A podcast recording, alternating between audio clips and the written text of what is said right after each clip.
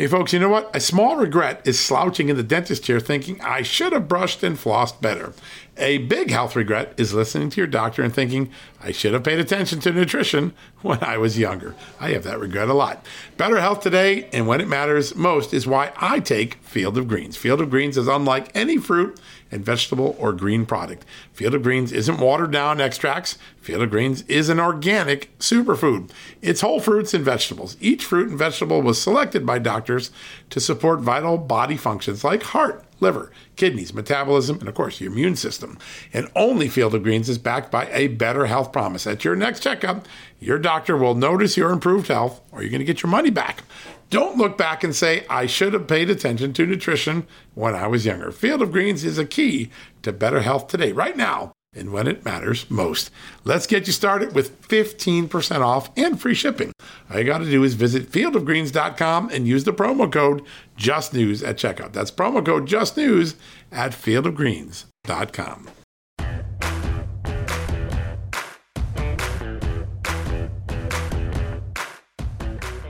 Hello, America, and welcome back to a new edition of John Solomon Reports, the podcast from Just the News.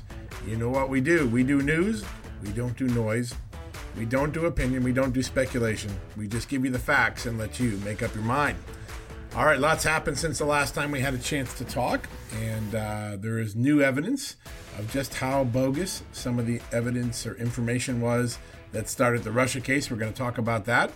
And then we're going to go to part two of our extraordinary interview with Carter Page, a man who was portrayed as a stooge of the Russian government, the man coordinating between Donald Trump allegedly, and Vladimir Putin, who it turns out didn't do any of that, and in fact was helping our CIA detect threats from Russia. The second part of the interview is extraordinary. He talks about the personal toll that this um, entire episode took out him watching his name be besmirched. And uh, you just got to listen and hear what he has to say. He also has some pretty strong insights about what to do with the FISA court and uh, whether he thinks any real accountability will come from the Durham and FBI investigation. You're not going to want to miss it. Uh, first, we're going to take a quick commercial break and we'll be right back and we'll talk about a story I broke uh, just before the weekend that I think has very important repercussions for the investigation of the investigators in the Russia collusion case. We'll be right back. You're not going to want to miss anything today. Deborah's home was stolen. No, I don't mean thieves stole stuff. I mean, scammers literally stole her home. The FBI calls title theft one of the fastest growing white collar crimes.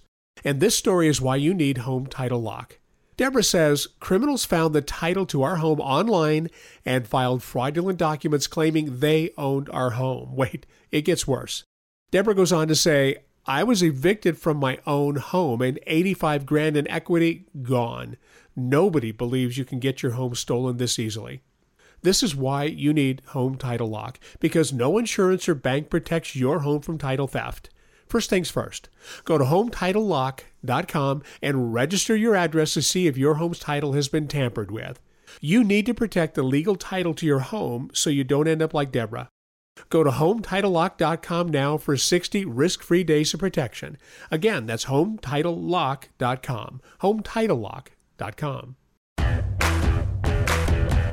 All right. Hey, thank you, sponsors and advertisers, for making this show possible. And all of you listeners out there, I hear a lot of times, how can we support your reporting? How can we get just the news successful? Well, the answer is support the incredible people that are advertising with us and trying to help us succeed at bringing you this news. So that's what you can do. All right. Late last week, I uh, broke a story. It got a lot of attention, uh, including President Trump himself retweeted it. Uh, I think it's a very important story to understand just how big a ruse the early evidence was in the Russia collusion case. So we now know, thanks to the good work of the Inspector General Michael Horowitz, that the Steele dossier, the document that basically gave the FBI the power to spy on the Trump campaign and to listen in on Carter Page, that those allegations were mostly uncorroborated and in many cases debunked. It was a bad intelligence document and the FBI knew early on it was bad, and yet it persisted to portray that evidence as solid and wrongly convince a court that they should have a FISA warrant to look at the Trump campaign and specifically Carter Page. So, one of the key pieces of evidence that launched the investigation and gave the media the Russia collusion narrative, the now debunked Russia collusion narrative, was the Steele dossier. But the second piece of evidence that was the cause celeb of journalists like the New York Times and the Associated Press and others was a document discovered in Ukraine in the summer of 2016 known as the Black Ledger. And it purportedly showed that Paul Manafort was getting cash under the table from the Russian backed politicians in Ukraine that he wasn't declaring in the United States. Uh, it was such a powerful story when it emerged, when the ledger emerged, and it was bantied about in Ukraine by uh, both the uh, U- uh, famous Ukrainian parliament member and by the head of NABU, the FBI of Ukraine, that within a few days, Paul Manafort was forced to resign from the Trump campaign as its chairman. It was a big blow, and it was the beginning of the Russia collusion narrative in the media, followed soon after by the leaked allegations from the Steele dossier, and then eventually the publication of the dossier itself. So this was a very important document, both politically and uh, for the FBI in justifying an investigation of Paul Manafort. So let's fast forward uh, to 2018, two years after that document surfaces. Uh, the media is now in a frenzy that the president was engaged in a conspiracy with Vladimir Putin to hijack our election, something we now know not to be true. And um, Robert Mueller, the special counsel, scores a big plea deal. He gets a cooperating witness. His name is Rick Gates, the right hand man of Paul Manafort. Everybody in the media thought this was going to be the big moment, and it was. Uh, Gates' testimony clearly led to the conviction of Paul Manafort. He was a very important witness to uh, Robert Mueller. He was a very strong cooperating witness. The prosecutors uh, spoke highly of his credibility, his honesty, his cooperation. But here's something that Robert Mueller did not tell us in his final report. And it's been a mystery, a secret, until just a few days ago when I got some debriefing documents uh, about uh, Rick Gates' time with Robert Mueller's team. Here's the news Rick Gates, the man who kept the books for Paul Manafort, who ran the business in Ukraine and elsewhere for Paul Manafort, told Special Prosecutor Robert Mueller's office in April 2018, nearly two years ago, that the Black Ledger was a complete fabrication. That it, uh, it, that Paul Manafort never received any cash payments. Everything he got was wired. So the book, the document that showed it was cash payments was wrong. That the order and amounts of certain payments were wrong, and that um, uh, the the Manafort team, when the document first surfaced, went to the head of the accounting for the Party of Regions, the Russian backed party in Ukraine that was paying Manafort as a lobbyist, consultant, political advisor. And he told them that the ledger documents had been burned in a fire in 2014 and that the document being portrayed as the ledger, the Black Ledger, was in fact a fraud. So just consider the magnitude of what that means. It means the two seminal pieces of evidence that were used to justify an investigation by the FBI and by the media against Donald Trump into Russia collusion were both bogus. Both bogus. That's an extraordinary thing. They were two political dirty tricks. Now we know who paid for the Steele dossier, the DNC and Hillary Clinton. The question for our Justice Department, the FBI, and for Congress, if they're really interested in getting to the bottom of this, is who created, who falsified, who faked the Black Ledger and got it to the American public as yet another uh, headshot against Donald Trump and this bogus Russia collusion narrative that gripped our country for two and a half years. And a second question for us, I think, honest to ask, I know as a reporter I'm curious, if Robert Mueller knew this, if he knew that the origins of the Manafort investigation were in fact faked, why didn't he tell us so in the report? There are so many omissions in the Mueller report that weigh towards innocence that weigh towards the misconduct of the media and the misappropriation or misportrayal of evidence by the FBI early in the Russia investigation. And Robert Mueller didn't bother, or his team, Andrew Weissmann, all those guys, they didn't bother to tell us what they had learned about the origins of that evidence. That should trouble us all. It should also trouble us and our next guest, Carter Page, because he was the target of what we now know to be a false FISA, When we come back from the commercial break, Carter Page will join us, and you'll get to hear more about the extraordinary, extraordinary time he went through being portrayed as a Russian spy when in fact he was a CIA asset helping America keep an eye on Russia. We'll be back from the commercial break, and then it'll be Carter Page. You won't want to miss it. Imagine this Valentine's Day story is you. You're parked outside the restaurant where you're meeting your date in 10 minutes. Glancing in the mirror, you notice you got those wrinkles and large under eye bags. You rummage through your bag thinking, Where's my secret weapon? And there it is. Plexiderm is a clinically studied serum that visibly eliminates your wrinkles, crow's feet, and under eye bags in just minutes. It's the Valentine's gift you give yourself. Go to tryplexiderm.com and enter VOICES, that's V O I C E S, at tryplexiderm.com for 50% off plus an extra 10 bucks off. Again, enter VOICES, V O I C E S, at tryplexiderm.com to get 50% off plus an extra 10 bucks off. This offer is also available by calling 1-800-685 1292 and mention the code VOICES, V O I C E S. Plexiderm is backed by a 30 day money back guarantee, so get to my special discount. Enter VOICES, V O I C E S, at tryplexiderm.com. All right, folks, welcome back. We're now going to pick up where we left off last Thursday when the interview with Carter Page. I want to pivot from accountability to uh, some of the personal toll that uh, this has taken on you and what the experience is like. But I want to start with something that um, I've wondered about. The media, the Russia collusion narrative could not have gotten as big or as dramatic or as breathless as it did if it weren't for the media taking these leaks. Um, when you look back at the media coverage to you and the way reporters treated you, what's your, what's your takeaway about the media in, in the modern uh, world and how much the court of public opinion can influence events in the court of law? You know, John, I the uh, the thing that uh, I find most fascinating is just the breadth of it and the scale and the uh, just what a huge negative network it is. And I mean, what uh, again? I, I, go back to the appreciation I've had for your fearless reporting, talking about you know what actually happened. Uh, you know, when you compare a few lone voices such as you, Sarah Carter, Sean Hannity, et cetera.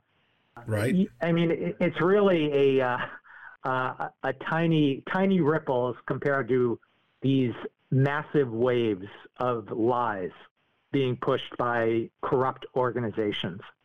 So, you know, to me, it's just it, it, the uh, the biggest takeaway and the biggest concern is is just the magnitude of it all and the complete lack of uh, lack of accountability.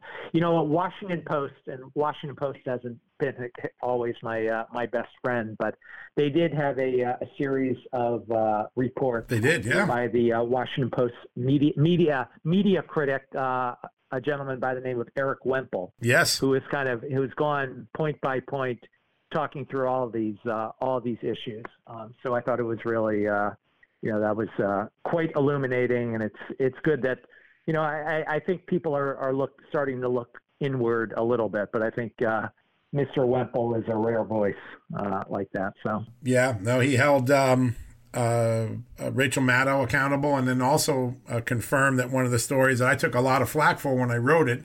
The, uh, the spreadsheet story about Steele's dossier showing that none of it was true or nearly none of it was true. Um, but he, he went back and, and credited that as being accurate and um, noted that many of the media doubted it at the time. So th- those are small victories in a sea of a lot of disappointment, I'm sure, for you.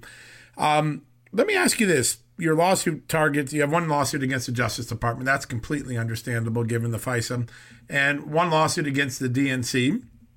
What, um, why not sue Glenn Simpson, Fusion GPS, or Christopher Steele, who were the actual gatherers of the bad information and the perpetrators, the leakers. We know Simpson and Steele have acknowledged they went to the media outside the chain of command at the FBI and leaked these stories before the election. Um, is there? Uh, do you intend at some point down the road to look at them as defendants, or have you decided that you're not going to pick a legal fight with them? Well, John, there is just you know, as we've been talking about, there are so many huge battles to fight, and uh, you know we're we're looking at a, a full range of possibilities. But you know it's a uh, it's a daunting, large process, and unfortunately, when you're up, you know, against these massive organizations, uh, again, it, it goes back to the same thing we've been talking about: is where do you even begin? And right. you know, I, I do I, I look at it as almost a flow chart, right? All of this began with the corrupt ac- actions at the uh, the highest levels of um, of the U.S. government during the Obama administration, but also their political allies uh, in the private sector or you know affiliates in the private sector. Now, you and I were talking on the phone at a time when the FISAs were still running on you, so I'm sure our conversations were captured by by the FBI. And I, I can remember a few moments where um, I know you were despondent, and, and you know, uh, you know, certainly were. Uh, uh, despondent may not be the right word, but frustrated by the, the ongoing silliness that you were witnessing. And a couple of times I remember telling you, Hey, I'm hearing you work for the CIA, you were helpful, and you wouldn't acknowledge that. You could you kept quiet even though that would really help your reputation. It might have changed the public narrative. Why did you choose to be quiet about that until the IG report finally came out and acknowledged it? Uh, and how hard was it to stay quiet? You know i mean there's a balance between secrecy and national security and uh, you know decision making. And i'm just uh, i'm cautious and i i try to act professionally now you know now some things are more essential than others. And un- unfortunately, it just when you're when you're up against such bad actors that are so completely deceitful, and you know when life and when it becomes a life or death matter, that's that's when uh, really the stakes are raised. And I mean, to me, the perfect example of this, and it, it just shows a lot of the challenges that remain on the horizon, is none other than Adam Schiff, you know, the uh, from the House Intelligence Committee, right? I mean, this is a guy which who not only continued to spread those lies, uh, which were you know paid for and distributed by his political party, but he he says it on national television, and he, you know, one day when he was he was making this uh, test or running this uh, or was the uh, number two on the House Intelligence Committee on March 20, 2017. That's actually when I received the most death threats. And I actually informed the FBI about that. Uh, but of course, they were they were very close, um, and you know they had close ties with the Democrats and Democratic actors. So again, you know, pers- personal safety and you know the national security aspects of the bureau are a very low priority from every from everything I've seen. It's just more bureaucratic, uh, you know, small talk, like we heard from uh, Director Wray, and literally no accountability whatsoever, or anything that would actually address the civil liberties uh, concerns and the personal safety ramifications for innocent Americans. It's just looking out for their their uh, their law colleagues and their their old brethren in the uh, in the swamp and in their kind of political and business circles. You are one of a handful of Americans that were hit with a tsunami of this magnitude, where the entire country, the entire media, the entire apparatus of the United States government turned against you and tried to portray you as something you were not. Uh, you know, there's a handful of people. Richard Jewell probably falls in that. Certainly, President Trump has experienced a lot of that. But what was what was the hardest part of that? And do you do you remember a moment where you you uh, you felt the weight of that tsunami that so few people ever get to experience in their life? Well, the thing that that bothered me the most is the damage it was doing to our country and the strong leadership that we have in our country right now. And I, I, I think it's just a repeat of what we keep seeing over and over again from the Democrats. So, you know, I look and I watch President Trump and his ability to continue pushing forward with a amazing agenda uh, and with so many accomplishments. And I, I just, um, you know, to me, I always bear the bigger picture in mind uh, as this as this story develops. So, yes, a uh, a an incalculable uh, level of damages that I, I have suffered, but when you look at the uh, you know the ramifications for the United States and all all citizens, I uh, that to me is the thing which I find the most troubling, and unfortunately, it just uh, it just continues. Yeah. I can remember many conversations, and there's two things that I, have I've said this to many people in my uh, in my office. That uh, one, you were always resilient, even on the darkest days, and two, you almost never. I never remember a conversation with you where you had a "woe is me" moment. I kept thinking you deserve a few "woe is me" moments, but you never did. What? Where did you? You know what? What makes you tick that way? What makes you? What strength do you draw?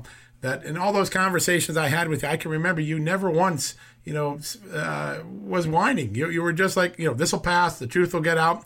What made you uh, deal with this in that capacity? Well, I, I, let me say two things, John. Number one, and I just reiterate what I've said before. This is a woe is America moment, right? This is, I think about all the damage that these criminal acts have done to our country, right? And to me, you know, it's the, uh, there's there's a saying called America First, right? And figuring out how to fix this tragedy, which has been you know committed against our country. And I think that leads into my second point: is just watching President Trump and his his resilience. And although I've never met him, uh, you know, someone who actually has that that strength to just keep plowing forward, uh, and you know, amidst and, you know, anything that I've I've had to deal with in terms of the uh, dishonest media and the really uh, aggressive, nasty Democrats is is minuscule by comparison to the constant tsunami that he's hit with literally every day. You know, in the face of so much, uh, so many facts which show how um, how completely out to lunch these people are.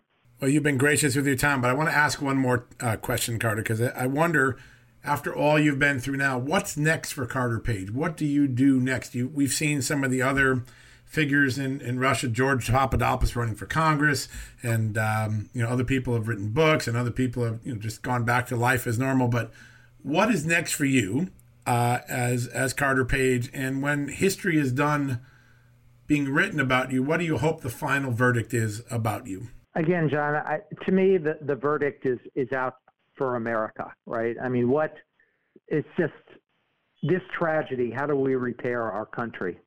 Uh, there are a lot of elements to that, and you know, I'm I'm helping out uh, in in, any way I can. Unfortunately, a lot of these same bad actors are continuing their massive push. So look, it's going to be an ongoing battle for the coming months and possibly years, but we'll see how it all plays out. But uh, you know, again, I um, I think the mission is, is well worth it, uh, just given the stakes that are are still in play here. Well, your story, Carter Page, is one uh, remarkable story, and uh, it speaks volumes about how our intelligence agencies got misused in a political dirty trick and how one person was able to overcome it. It is a remarkable one. And so we wish you luck. I hope you stay in touch with us, and we'll, we'll have you back on John Solomon Report soon. But thank you very much for joining us. Thanks for everything you you have done and continue to do, John. You're you are an essential uh, voice of truth and reality. So uh, I, I look forward to staying in touch. Indeed. Thanks a lot, and keep us up to date on that lawsuit. I think we're going to learn a lot from it. So thank you, Carter. Thanks, John. Wow, what a story. It's a lesson for all of us to learn about the incredible crushing power of the state, what it can do to a person falsely accused, and how it can take an entire country on a false roller coaster ride for two and a half years. At the end of the day, that's what the Russia collusion story is about. A political dirty trick by the DNC and the, Clinton campaign, taken on by the FBI, carried out for three years, violating the civil liberties of Carter Page running up large legal bills for lots of innocent people, all to find out the entire narrative was bogus from the start. That's something to really seriously think about. And as we head into 2020, post impeachment, the real question is will the FBI, the Justice Department, John Durham, the senators who have the right committees in the Senate and Congress, will they hold those who perpetrated this entire episode accountable? And what will we learn that we don't already know about the magnitude of deception and uh, misconduct that occurred during the Russia collusion investigation? I'm John Solomon. You're listening to John Solomon Reports at justthenews.com. We'll be back later this week with another great guest and a lot more discussion. Until then, have a great week.